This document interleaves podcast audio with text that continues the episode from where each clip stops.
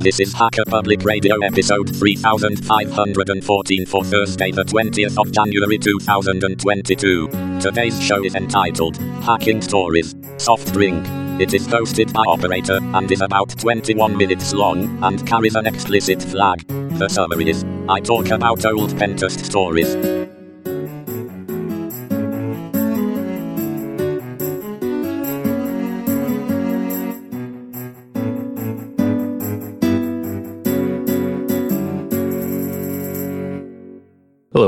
And welcome to another episode of Hacker Public Radio with your host.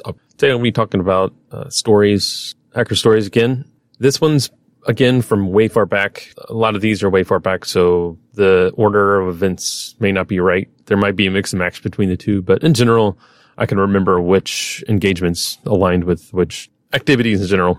Anyway, this was about a big soft drink manufacturer or distributor, whatever, and was with a new guy who was on our team, pretty green, smart guy, you know, really self motivated and started getting into his own, finding his own groove pretty quickly after one or two assessments. So anyways, we get on site and usually we have a thing called uh, kind of a kickoff meeting. So you get there, you get on site, maybe the manager's with you, key, you know, stakeholders within the meeting, attend that first meeting. And usually it's in the morning on the first day of actual testing, or maybe it's the day before if you're lucky.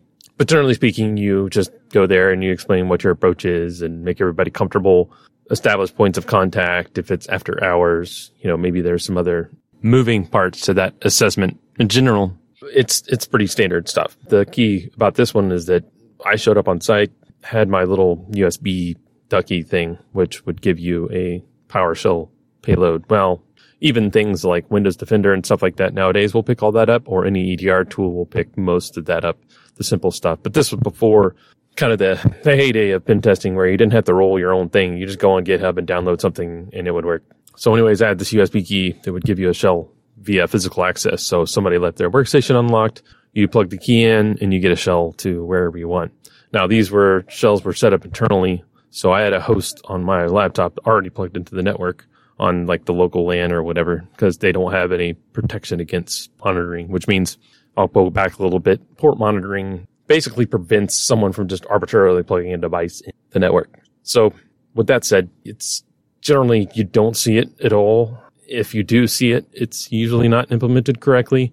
What should happen is you should have a certificate for each host and that certificate should be validated when they connect to the network. What ends up happening is most of the time it's a MAC address filtering thing where all you have to do is pretty much plug the device in you want to clone, listen to the packets for it to call out home and say, Hey, I'm been disconnected to the internet. Here's my MAC address. You know, server, give me an IP address. And the server says, Oh, that's you. This is the guy and puts you on the network. Well, if you have physical access, you're just going to physically plug in the device that's supposed to be there and emulate that device. Now, there's some small things you can do within, like, I think deep packet inspection and some other stuff outside of basic security and MAC address filtering that you can kind of fingerprint and match that fingerprint to a device. But in general, you don't see that either. And I haven't seen it well implemented. So generally you can take a just desk phone, for example, and say, Hey, I'm a desk phone and end up on the network through MAC address filtering. So anyways, long story short, the idea is that you can, you know, just plug in any device into the network and then you're good to go. And you set up that as a listening server to listen out for what they call beacons. So you set up a beacon and it could be anything. It could be a piece of program or a snippet of one programming language or whatever. And that, that thing phones home and establishes a, a command and control CNC server, whatever. Anyways, I'm going the long winded way of kind of explaining how basic, um, you know, remote stuff works. Anyways, this particular lady had gotten up from her desk to go to this kickoff meeting. And while she was doing that, of course, I said, well, she's as good a person as any. Um, could have been anybody, could have been somebody else I walked by their office with their screen, but they didn't lock their screen. And a lot of the screen time idles are somewhere around 60 seconds. And some of my payloads actually bypass that by just keeping the system idle. So if I do pop a shell on a box, they actually have to lock their physical workstation. It won't just unlock automatically. It'll stay open. So even if I want to come back later, that little script runs in the background to keep the server, the, the workstation live and presses the F22 button every 59 seconds to make sure that the system stays on. So even if they do go to the bathroom and think that their system's going to be locked in 60 seconds, it's not going to be. I can still get back on there if I need to reestablish persistence or run some other something as a escalated user and I don't have the rights, the correct rights. So anyway, she gets up, walks off. I drop my payload. I get my shell. So before we even have a kickoff meeting, I've already got a shell on the box, which is not generally, you know, it's kind of not necessarily unfair, but with that said, it, it's not like it's not like she was going to walk her workstation because I was there anyways because she knew I was there. So, anyways, w- before we even start testing, essentially, I've got a shell via physical access, of course. With that, it's kind of funny. The other part is I brought lockpick set, and I had been a little bit into LockSport just from a security standpoint, identifying weak points in different engagements and saying, hey, you know, you have, I see a lot of double doors that are, for whatever reason, not secured. A lot of times it's multi-tenant environments where they've leased out uh, that that area to a person. So they'll a, a person or a group, a company. But you see it a lot more within institutions that have a multi-tenant environment. And you also see it a lot more with like a double doors. So there'll be external doors, you know, secure, whatever. They got RFID, they can't get in. Um, but after that, you'll see a lot of times you'll have big gaps in the doors where you can just almost stick a finger in the door and unlock it. In some cases, you know, you can do some other shenanigans to get the door open. But a lot of times the you'll see these super loose doors where you can just shove something in the door, credit card or piece of metal or whatever, and then pop pop it in. So I had I had looked around, walked around a little bit, and found a kind of a maintenance closet or maintenance area. And this place didn't have much in there, but it was a nice quiet place for us to do any kind of shenanigans if we wanted to do something that we didn't want anybody to physically see us doing. But other than that, there wasn't anything of value in there. Saw a briefcase and it's a little like leather style briefcase and opened it up and there was a USB stick in there. I said, Oh, there might be something interesting on here. Of course, popped it in and there wasn't anything interesting. I mean, I wouldn't have been surprised had there be something pretty cool on there, but there wasn't. It was like maps to the to the building or something, which some people would find sensitive. But generally speaking, like you know, this isn't like the movies where they download maps from the building and use that to like crawling through the gutters or what do you call it the the ventilation system from like Minority Report or whatever. Was it Bond? Anyways, so there's nothing, nothing, not much there. And meanwhile, the guy I'm with, who's pretty green, smart kid, he seemed pretty shy at first, but eventually he kind of started opening up and he was kind of freaking out and being like, "Oh my god, you know, we're we're doing this thing, we're doing that thing," and it's like, "This is your job. You'll learn to get used to it, and it'll be comfortable after a while. Just relax, pretend like you belong there, put yourself in their shoes, and just pretend that you're supposed to be there. That kind of helps." So we're doing some initial testing, and we've gotten some credentials at some point for a couple of credentials for something and we're using those credentials. So when you, I've probably talked about this before, but if you have access to a Windows box, back then, a little bit less nowadays, you would be able to dump the hashes. And being able to dump those hashes, you can take those hashes and pass them around to other places without having the actual password. So when computers negotiate SMB v1 days, which there's still SMB v1 everywhere, when you authenticate to another computer in Windows, if you have that hash, you don't necessarily need the password to access that system. So if you're able to dump the hashes of that system, you can potentially, in most cases, use those hashes, especially if they're the same local administrator pa- password. You can use those hashes somewhere else. So there's a thing within Windows called LAPS, L-A-P-S, Local Administrator Password Service, and that will kind of help with that stuff. It'll rotate out the local admin password based on some magic and it will keep you from having everybody having the same local admin password. So, anyways, when you don't see LAPS, you know that you can do a thing called password spraying. So, traditionally, if I were to try to log in, you know, 10,000 times with your account, it's going to lock it out after the first three, six attempts, whatever. With password spraying, you're essentially taking one password and using that against thousands of accounts. So the idea is you won't be detected by simple password blocking mechanism. So if there's 50,000 accounts, you try the password on all 50,000 accounts and you try the next password on all 50,000 accounts, you'll never get locked out because, you know, the timeout for those is between each password is going to be so few and far between. It'll only show that you're trying my password every minute or two minutes or whatever. So that's what you traditionally would do. during these assessments, when you don't have a lot of time, you just get credentials, you spray, and you pivot.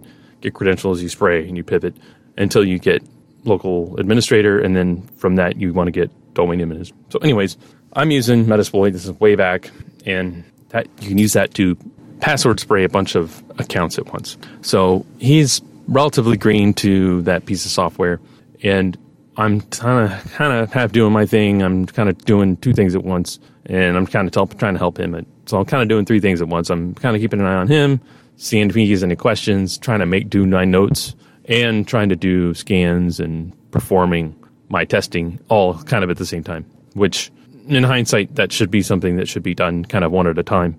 Whereas I do my work and then I, you know, maybe pause for some brief moment and then shoulder surf him for a little while and show him how to do certain things and, and then go from there. Um, you're, you kind of don't want to let someone just go willy nilly on a corporate network and not shoulder surf them at least the first few few times to let them know, okay, here's what you need to be aware of. Here's what you need to not do. Here's the th- you know here's the five things that you shouldn't do um, outside of just standard scoping limitations, but just for for lack of better term, just etiquette within networks nowadays. So I have him set up this password spraying tool, and unfortunately, I set it up incorrectly where it would do the opposite. It would kind of spray those accounts with a bunch of passwords, and of course, the wrong passwords. So not only was it a bunch of accounts, it was a wrong password, which will trigger a logout. So what ended up happening is I don't know how it happened. I think maybe I wasn't setting up the tool right or something, and it went and locked out every single user within Active Directory. Now I'll link a script that basically fixes all this for you in the show notes. Hopefully, I still have it. I may not have it, but it basically downloads uh, the admin uh, module for Windows automatically and then it will perform a uh, check against the Active Directory and say, okay, you know, with your credentials, I'm going to try to unlock every single account out with one simple three or four line script in PowerShell. So, you know, we're in the middle of this. We don't realize anything bad is happening. And in the background, we're in a different room. Sometimes you're in a cubicle area where you can literally hear things failing. and uh, you start hearing about people complaining about being able to log in or whatever you know, it's happened a handful of times, but one of the times that it did happen is is I was around cubicles and I could hear people literally talking about, you know, getting locked out and things like that. So it's not a fun thing to happen because, you know, you obviously know you're impacting people in real world. So anyways, some some time goes by and the main security guy, our lead security guy on the client side comes in and he proceeds to pop his head in and say, you know, look, we I don't know what you guys are doing you know, but all our accounts are locked out. And of course, I tell him to stop immediately. And he seems kind of perplexed and is is confused as to you know why could this have happened? Why could a single person essentially halt our entire company because you know getting locked out wouldn't necessarily think of it as a denial of service, but essentially that's what it is: availability. You're attacking the availability of a platform, and that is authentication. So if a particular user were to be really mean they would get a list of all your external login names. Now, that's why a lot of companies, their email addresses are different than their login because what happens and can happen is that if somebody uh, wants to do a denial of service against your company, they can basically brute force every single username with a bunch of passwords and block everyone's account out at the entire company if they have a company username list or an email list that's tied to that that username. So a lot of times within bigger enterprises, you'll have your email address and your username will be different than your email address on purpose because people used to use their email address as their username or, you know, the at whatever.com, everything before that. And we started having instances where availability was impacted because some clown would get a dump of all the usernames at your company and they would proceed to, uh, you know, and try to pack into something and lock everybody's account out or lock a large swath of accounts out. So that said, you know, he comes in while you guys locking everything out. I kind of backtrack and you know I take full responsibility for anything like that, and I say you know he's he's green. I, I kind of told him what to do. It's all on me. You know, don't worry. I know you know I'm the one that made the mistake. I wasn't making sure that you know we were we were doing the right things, and he he took it very well. Um, you know, he said, well, this is actually a good finding because you know if one user can lock out all of our accounts and essentially stop the business, then that means that we should probably look at fixing that And at some point in time, I think this was before the massive amount of unlocking, locking out accounts. We had, or I had had a session with a specific computer, and I told the security guy, I said, you know, I know you use, I don't know if they were using something along the lines with Snort or whatever, one of those Firewatch or Fire something or other, or one of those network based deals. Anyways, it looks at network traffic and maybe it has an endpoint piece on it, but I don't think this had an endpoint. It was a network tool that would tell you, you know, if there's any shells going on, things like that. I think I actually think it was car- maybe Carbon Black or or something like that, where it actually had endpoint visibility. You could see what programs were running. So I told him to bring his tool up and say, you know, hey, here's your kind of I guess it wasn't really an EDR, but it was a endpoint visibility security tool. I said, hey, bring up your your security thing, and here's the host name, and tell me, make sure that we can't that you can't see my shell. And he says, he said, can't? Like, yes. Make sure that you can't see my shell. I want to make sure that my shell is hidden from this security tool. And of course, you know, it was plain Jane, you know, regular Metasploit reverse payload thing. So, you know, he brings up the host name, looks at the thing, looks at the tree view, and like, no, I don't see anything out of the ordinary here. I'm like, okay, good. Well, you know, that's one of the findings we can take ahead is say, you know, you guys, you know, need to be aware that just because you think you have visibility into something and it, there's some missing pieces there. But this was kind of way before EDR and injecting process injection and all that stuff was being tracked and monitored. So you just ended up with like Notepad, and it's like, okay, they're running Notepad, but why did Notepad all of a sudden spawn, you know, a command shell? So there wasn't that there wasn't that visibility into kind of pivoting aspects type of thing. So we ended up getting from there it was you know local admin credentials i'm sure that we use somewhere else. Usually it's a service account for monitoring of all things. So a lot of servers windows servers especially will have some kind of monitoring access aspect of it sccm whatever. And what can happen sometimes is these systems can be taken over.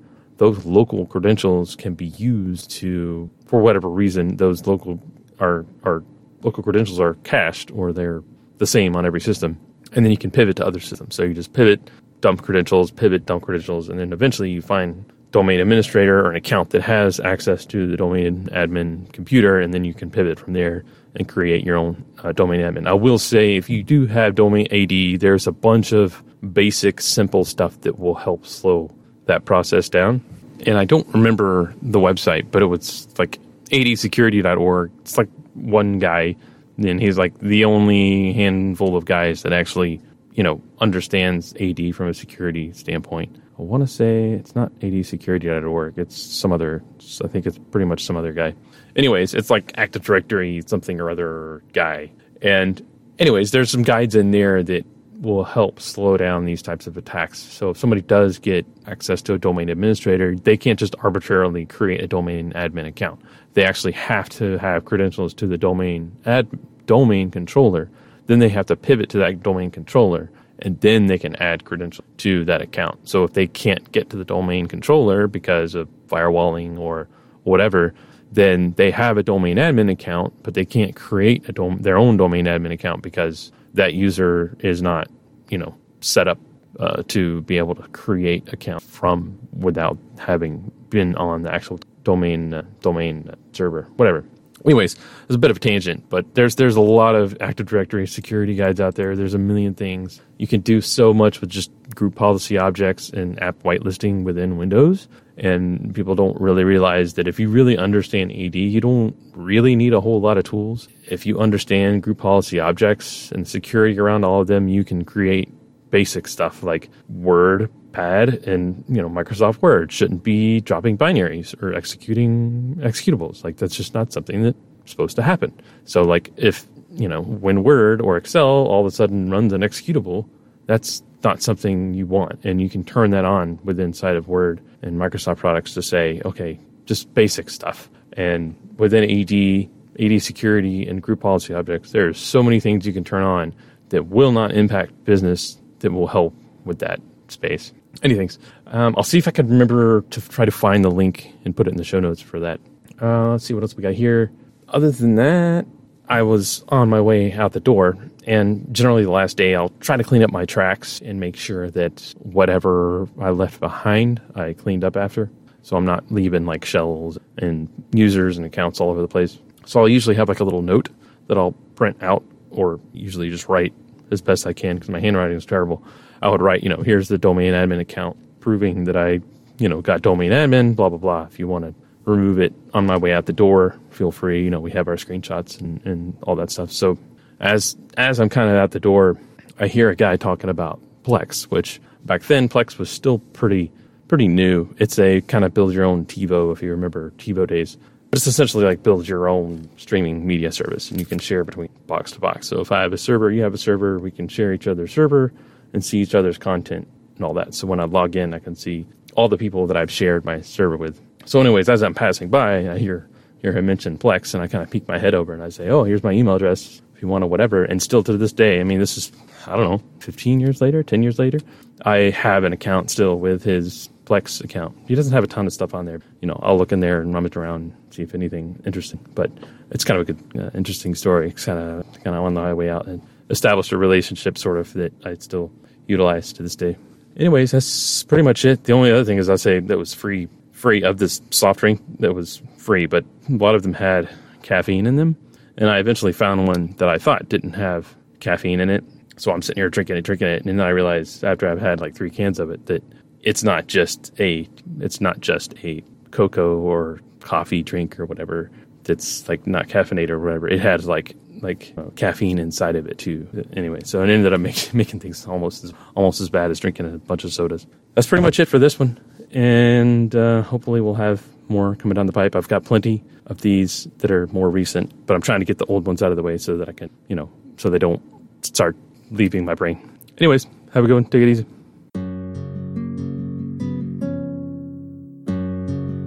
You've been listening to Hacker Public Radio at hackerpublicradio.org. Today's show was contributed by an HPR listener like yourself.